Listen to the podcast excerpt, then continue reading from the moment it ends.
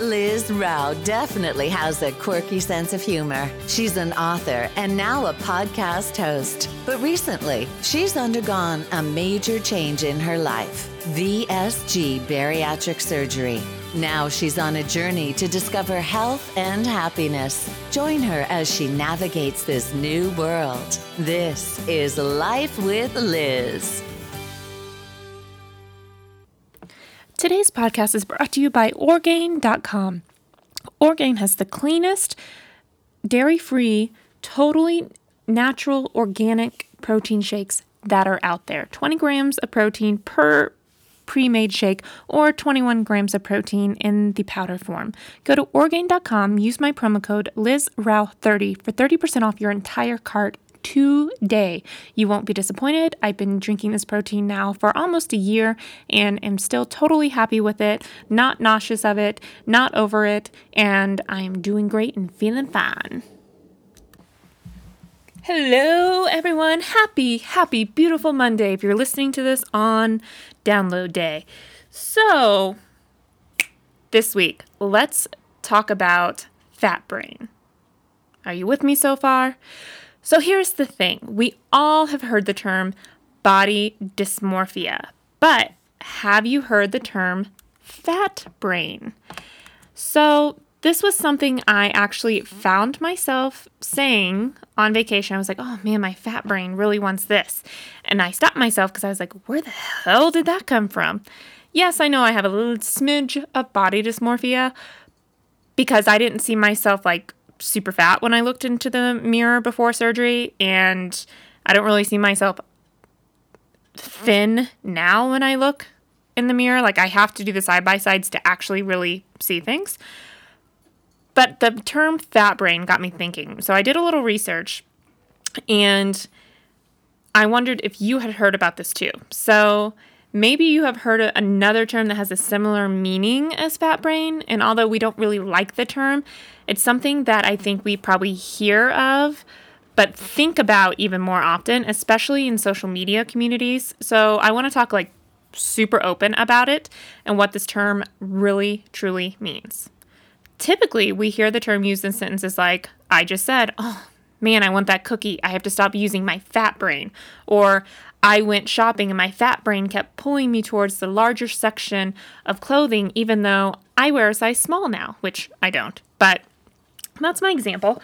So we have to stop thinking like that. You guys, it's terrible. Stop doing it. Um, fat brain is an old way of thinking, and it's basically saying, I'm not good enough. That's what your brain is telling you. So, making that part of your thinking is a non go getter start to your day. It's that part that says, don't talk to that person you've always wanted to befriend like in high school. Do you remember that kind of like low self esteem? Like, oh, God, I want to be their friend, but I can't talk to them. I'm too scared. Or, um, God, that boy's really cute, but he'll never like me because I'm not a size zero. Or, you know, like you used to have these thoughts as a kid. They never go away, they just change into different formats. So, bariatric patients tend to start thinking they have a fat brain. Hate to break it to you guys, but we only have one brain. And it's how we choose to nourish it, to emotionally challenge ourselves, rest ourselves, care about ourselves. If we go to therapy, if we journal, if you, like me, use a podcast to think out loud, all of those things carve the way your mind behaves, right? So, how will you ever find the true meaning of happiness if you choose to sit on things or sit out on things, sorry, because of the fear you're creating in your own mind. Fear is anyone's biggest weakness because fear will hold you back. My boss this year in work was like, we have to get comfortable being uncomfortable.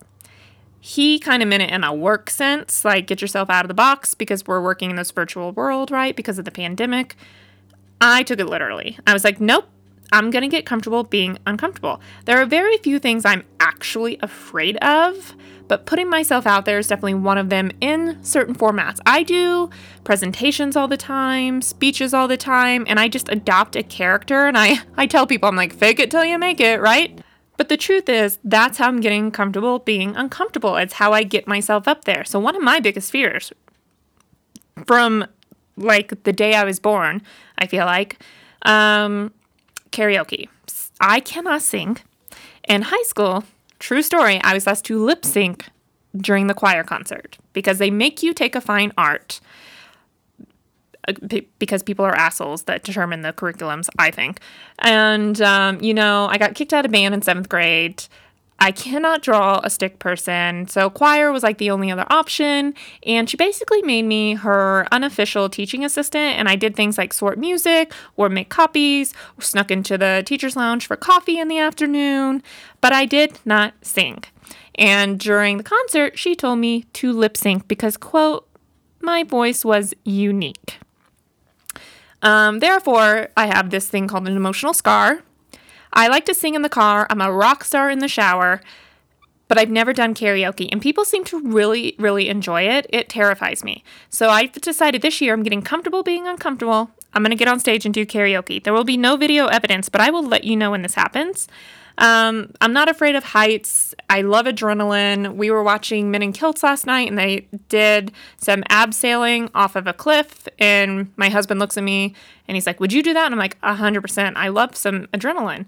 I'm not afraid of a lot. And he's like, Well, what are you afraid of? And I was like, uh, Putting myself out there on a karaoke stage and scuba diving. One of the two I'm willing to do.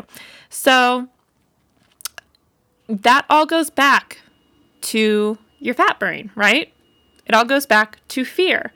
The mind is your most powerful tool, and it's how you train your mind and educate yourself, and your therapy that you give yourself, and your physical exercise, and whatever emotional therapy you choose to do, we all have the ability to train our own minds. It's not going to happen overnight. It requires patience and sometimes even help from professional mental health care providers. You can change your outlook, you can change your attitude, and self reflection and evaluation are key components of this. So stop thinking with your fat brain, start thinking with your brain. Liz, what do I want to do today? Liz, how do I feel about this activity? Liz, how do I feel about myself? Start addressing each mental obstacle one at a time and help pick apart your emotional um, puzzle, so to speak, and discover why it's associated with whatever is giving you that increased anxiety or making you think with your fat brain, aka for me, this was I'm not good enough. And it was a problem I struggled with my whole life. I never felt like I was good enough. So that really fed my anxiety, which fed my depression, which fed my stress, which fed my sleep problems. And it all cycled into one big puzzle. But when I started breaking it apart, it always came back to I'm not good enough. And that, my friends, is my own fat brain, right? So, we're going to talk about six ways to stop overthinking everything. And I mean everything. So, let's start with number one and the chronic overanalyzing that causes you to focus on your obstacles versus your growth, right? Number one, very, very important, sounds very simple, hard to do. Stop comparing yourself to others. It is incredibly hard to do, and we see it all the freaking time in this process, don't we? You know, I have to talk about people on Instagram who they're like, oh, I ate a cookie and gained three pounds. And Susie, you know, on her Instagram account didn't have this problem. And that's because Susie's a different person, number one. Number two, how do you know she didn't have that problem? You have no idea on people's truths, realities, what they're thinking. You're not in their brain. Stop comparing yourselves to others. It demeans the prog- progress that you are making. Perfection is not reality. Perfection within your own mindset is, if that makes sense. Quit comparing yourself to Susie down the road and start measuring your qualifications and qualities on what you want to accomplish. Sounds simple enough, but guys, do some research on this and really be true to yourself and think about what it is you want to accomplish, not comparing yourself to someone else going through the same exact journey because no journey is actually the same. Number two, surround yourself with people who believe in you. Very, very simple. Find the people who support you in your journey. One of the things I hear about a lot in this process, or relationships that ended because, quote, she became too vain or he like really just started thinking all about himself and never about me. Um, guys, that is unlikely to be true. That probably means there were cracks that became craters because if someone really truly loves you, they're going to support you. And people who aren't supporting this journey, or, um, you know, I hear a lot about how people have lost friends in this because they think like well, you just think about yourself now. Well, you have to in order to one, do this journey, but two, if someone really truly loves you and supports you, they're going to support you with an unwavering confidence that will reassure you that you're making right decisions. It's okay if someone questions something you're doing. Like, is that really healthy? Is that really what you want to do? Because that comes from love. But someone who puts you down for taking charge of your own health is not there to support you. Period. End of story. News at 11. So, number three, read. Read your own research, create your own habit of finding out the knowledge for yourself. Quit going to Facebook groups and saying, um, God, what was the one I saw recently? Um, everyone I've talked to in real life says that they've never lost their hair during the surgery, but, um, you know, everyone on this board seems to have lost their hair. So, what's the truth? The truth is is that every journey is different. Back to number 1. Number 2, just plan on losing it. Yes, it's it takes your self-esteem down for a moment. And last week we talked about the fact that you probably will go through some depression. That's one of those things that kind of causes it because you suddenly feel like people are staring at you because you've lost hair. Nobody knows. Nobody knows but yourself because I point out my bald spots and, and, people are like, I never would have noticed your hair's kind of thin there if you hadn't pointed it out.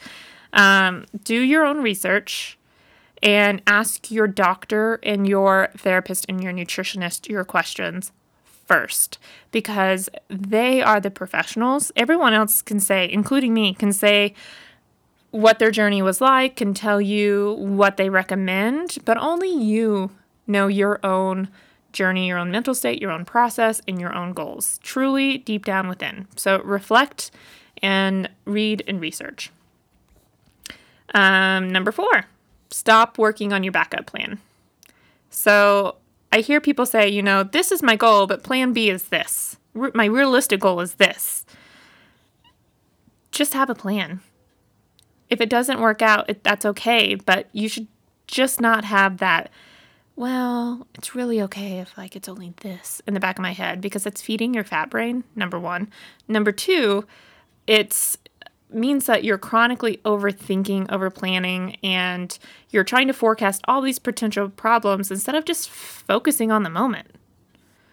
Focus on the moment where you are right now today, not where you were yesterday, and not where you're going to be six months down the road. Just right now. What do you want to accomplish today? Um, what is your NSV today? What is your mindset in your food choice today? You can't think about yesterday, you can't think about five years ago, you can't think about six months from now. You just have to be present in this journey to really allow yourself to let go of that quote, fat brain. Number five sounds very simple because it's simply try. Just try to become your best self. Try to create good habits. Try to stop over analyzing. Stop trying to compare yourself to other people. The best way to win your battle of overthinking is just to try. Just try to make small changes. It's not going to happen overnight. You know, they say it takes 30 days to make anything a habit, right? So, um, it doesn't mean 30 days you're going to have this miraculous cure of your chronic overanalyzing and anxiety because I'm an overthinker, so that's feeding my anxiety, right? So, but the thing you can do is just try. If it doesn't work today, try again tomorrow. You know, like, and that's why they say really track your journey, really um, journal it, um, talk about it, because the more that you're aware of your own steps throughout this process, the better you're going to feel. And number six, rehearsing what you want to happen in your life kind of makes it worse. It sets you up for these like false expectations. I remember thinking like, God, when I go home for Christmas, everyone's going to be like so impressed that I've lost this weight. Not one person gave a damn. My sister-in-law called me skinny. It was a great moment, but nobody cared. That was all built up in my head that I was going to look so different and gain all this attention. And that was my fat brain. That was my fat brain, you guys this journey is strictly for myself. I cannot think about what other people are going to think about it. I cannot rehearse other people's um, reactions. And I cannot rehearse how I'm going to feel. So I often go on to my Instagram story. No makeup, bedhead. I work from home. So chances of me getting out of some yoga pants and a sweatshirt or brushing my bedhead slim to none unless I have a virtual meeting. But I go on all the time and it's just me and it's just real and it's what I'm thinking in that moment or how I feel or my like sarcasm comes out all the freaking time and people take me literal, which is funny. Um, but I don't choreograph what I'm going to do in my stories. I don't overthink it. I just try to be in the moment. And I don't look back on it and think, nailed it because I'm just going to be me. I'm going to be my most authentic self that I can be. And that's really my biggest tip for anyone um, who has their fat brain is to start living in the moment. Truly, authentically be yourself. And be yourself throughout this journey. You know, I tell tell everyone tell your story. It could help someone else but just being yourself will help you overcome your fat brain. I want to hear from you. Please message me and let me know if you too have had a fat brain throughout this process. All right, guys, with that being said, let's talk soon. Thank you for listening to this episode of Life with Liz.